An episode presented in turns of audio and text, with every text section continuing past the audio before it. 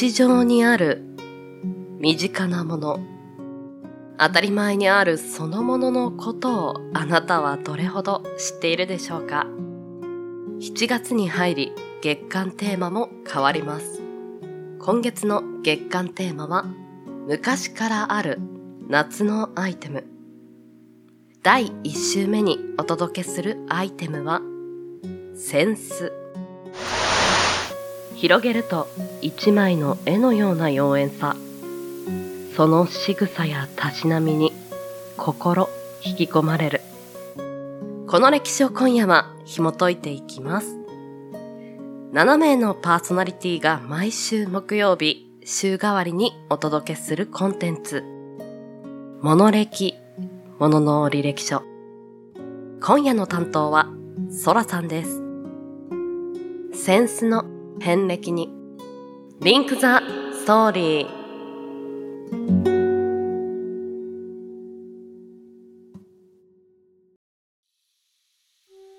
モノ歴何気なく私たちを支えている様々なもの、アイテム。その一つ一つに履歴書があるとしたら、そこには何が書かれているのでしょう。出生の秘密。どんな過程を経て、今ここにあるのか。あなたと共にページをめくりたい。これは、ものの履歴書。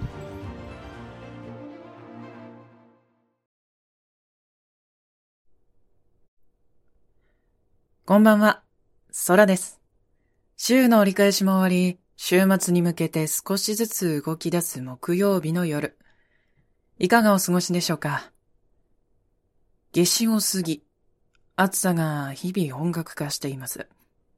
夏の日差しや暑さは大好きなのですが、何分我が家の夏の夜は湿度が70%近くになりまして、いささか寝苦しい日々が続いております。なんとかしたい。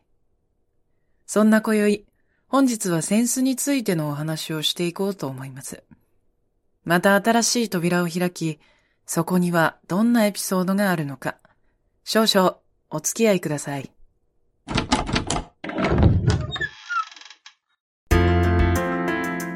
扇という漢字の由来は、片開きのとの形と鳥が両の翼を広げた形を組み合わせ、鳥のように広がったり閉じたりする扉、広げた羽のようなものを意味する形として、扉に羽というこの漢字が使われるようになりました。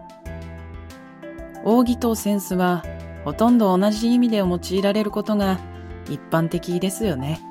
もともと扇という言葉は手に持って風を起こす道具全般のことを指すものでした。それに対して、扇子は折りたたんで持ち運べる扇のことを指す。こういった違いがあったそうです。今回は、扇子の歴史を扇という大枠も合わせて覗いてみようと思います。扇という大枠においては、内輪が紀元前の中国で用いられていたという記録があります。古代エジプトの壁画にも、王の脇に巨大な羽打ち輪を掲げた従者が立っているという図があり、日本では佐賀県の遺跡において、内輪が出土した例があります。このように内輪は文明発祥時から存在しますが、木の薄い板を重ねたり、また紙を折りたたんで制作する扇は日本で発明されたものだとか。扇子は奈良時代の初期に開発されたという記録があります。当時の扇は2から3センチ幅の薄い木の板を重ねて作られました。仰いで風を起こすだけではなく、メモやノートのように文字を書きつける道具として利用されており、儀式や式典などの順序をノートの代わりに記していたようです。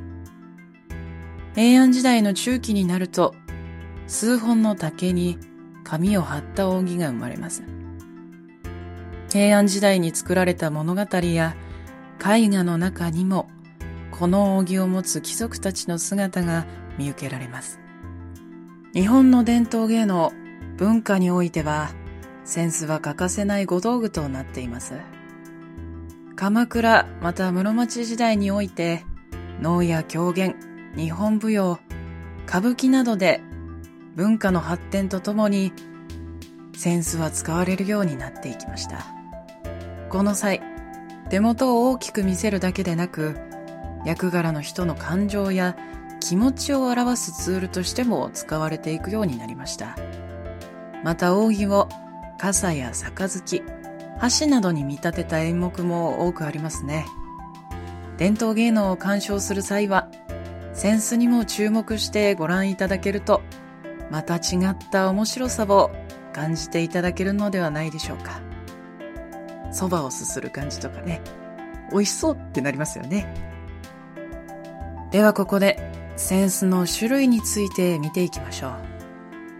お手元に多くの方お持ちなのは、夏センスではないでしょうか。仰いで風を起こして使うためのセンス。大まかに男性用、女性用に分かれており、サイズや骨組みの数などに違いがあるのが特徴です。季節の草花や動植物などが描かれている場合が多いですかね。また、主に日本舞踊で使われる扇子は、マイセンスと呼ばれます。踊る際に扇子が表裏に回ることが多いため、基本的に両方の面、裏表同じ柄になっています。舞台映えしやすいように、金銀の細やかな加工を行っているものが多いのも特徴です。サドンの席で使われる小さな扇子を茶席用扇子と言います。お茶の席でお軸掛け軸やお道具を拝見する際に自身と対象物の境目として使われるほか、お月謝などを渡す際のお盆の代わりとして使われることがあります。また、祝儀用センス。こちらは、冠婚葬祭や通過儀礼を中心として儀礼的に使われるセンスです。基本的にはフォーマルな着物の装飾品として使われます。刑事ごとお祝いに使われることが多いため、女性のお扇子は扇の面が金銀に装飾されています。男性はシンプルに白の扇面となっていますね。最後に贈り物のタブーについてお伝えしておきます。扇子は中国語でシャンズと言います。実はこのシャンズの発音が問題で、中国人には扇子の贈り物がタブーとされています。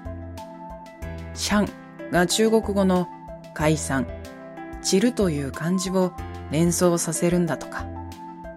つまりは、散らばる、バラバラになるという意味につながってしまいます。散らばる、バラバラになる、この言葉は日本においても関係が遠のいたり、離れ離れになることを連想させますよね。確かにいいイメージではありません。日本でも髪を溶かす、串は苦しい、また死別の死。こちらを連想させるので、贈り物には不向きとされています。お祝いの席など、おめでたい催しの最後も、おしまいと言わずに縁起よくお開きと言い換えますよね。中国でも言葉の縁起を担ぐ考えは同じで、連想させる言葉には気を使っています。タブーとされる贈り物は中国におけるセンスだけではきっとないでしょう。他にも外国人の方に送ってはいけないプレゼント、また日本でも控えた方がいいプレゼントもあるはずです。知らずに送ってしまうと関係が崩れてしまうことにもなりかねませんので、合わせて心得ておきましょう。いかがでしたでしょうか？今宵のお相手は空でした。皆様良き週末を。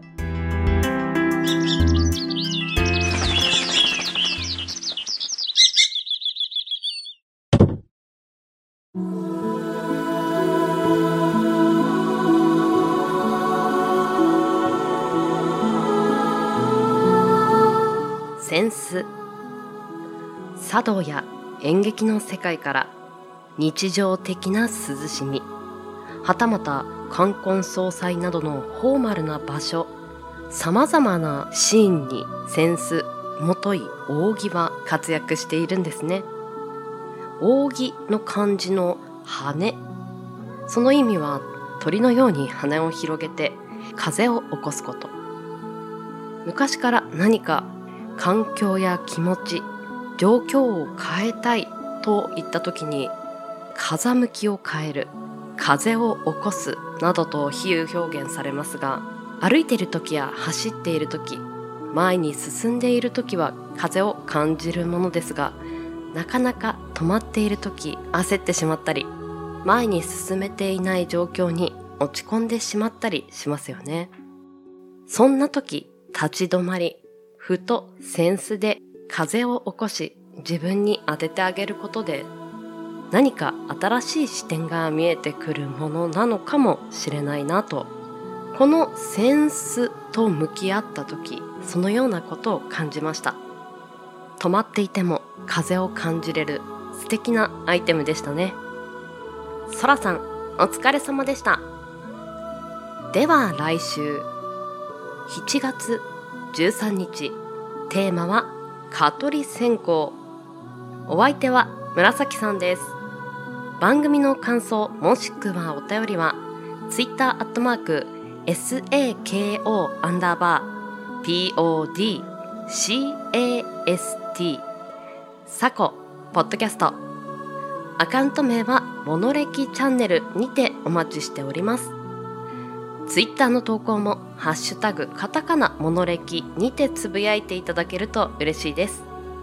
ではまた来週。この時間に。ポッドキャストでお会いしましょう。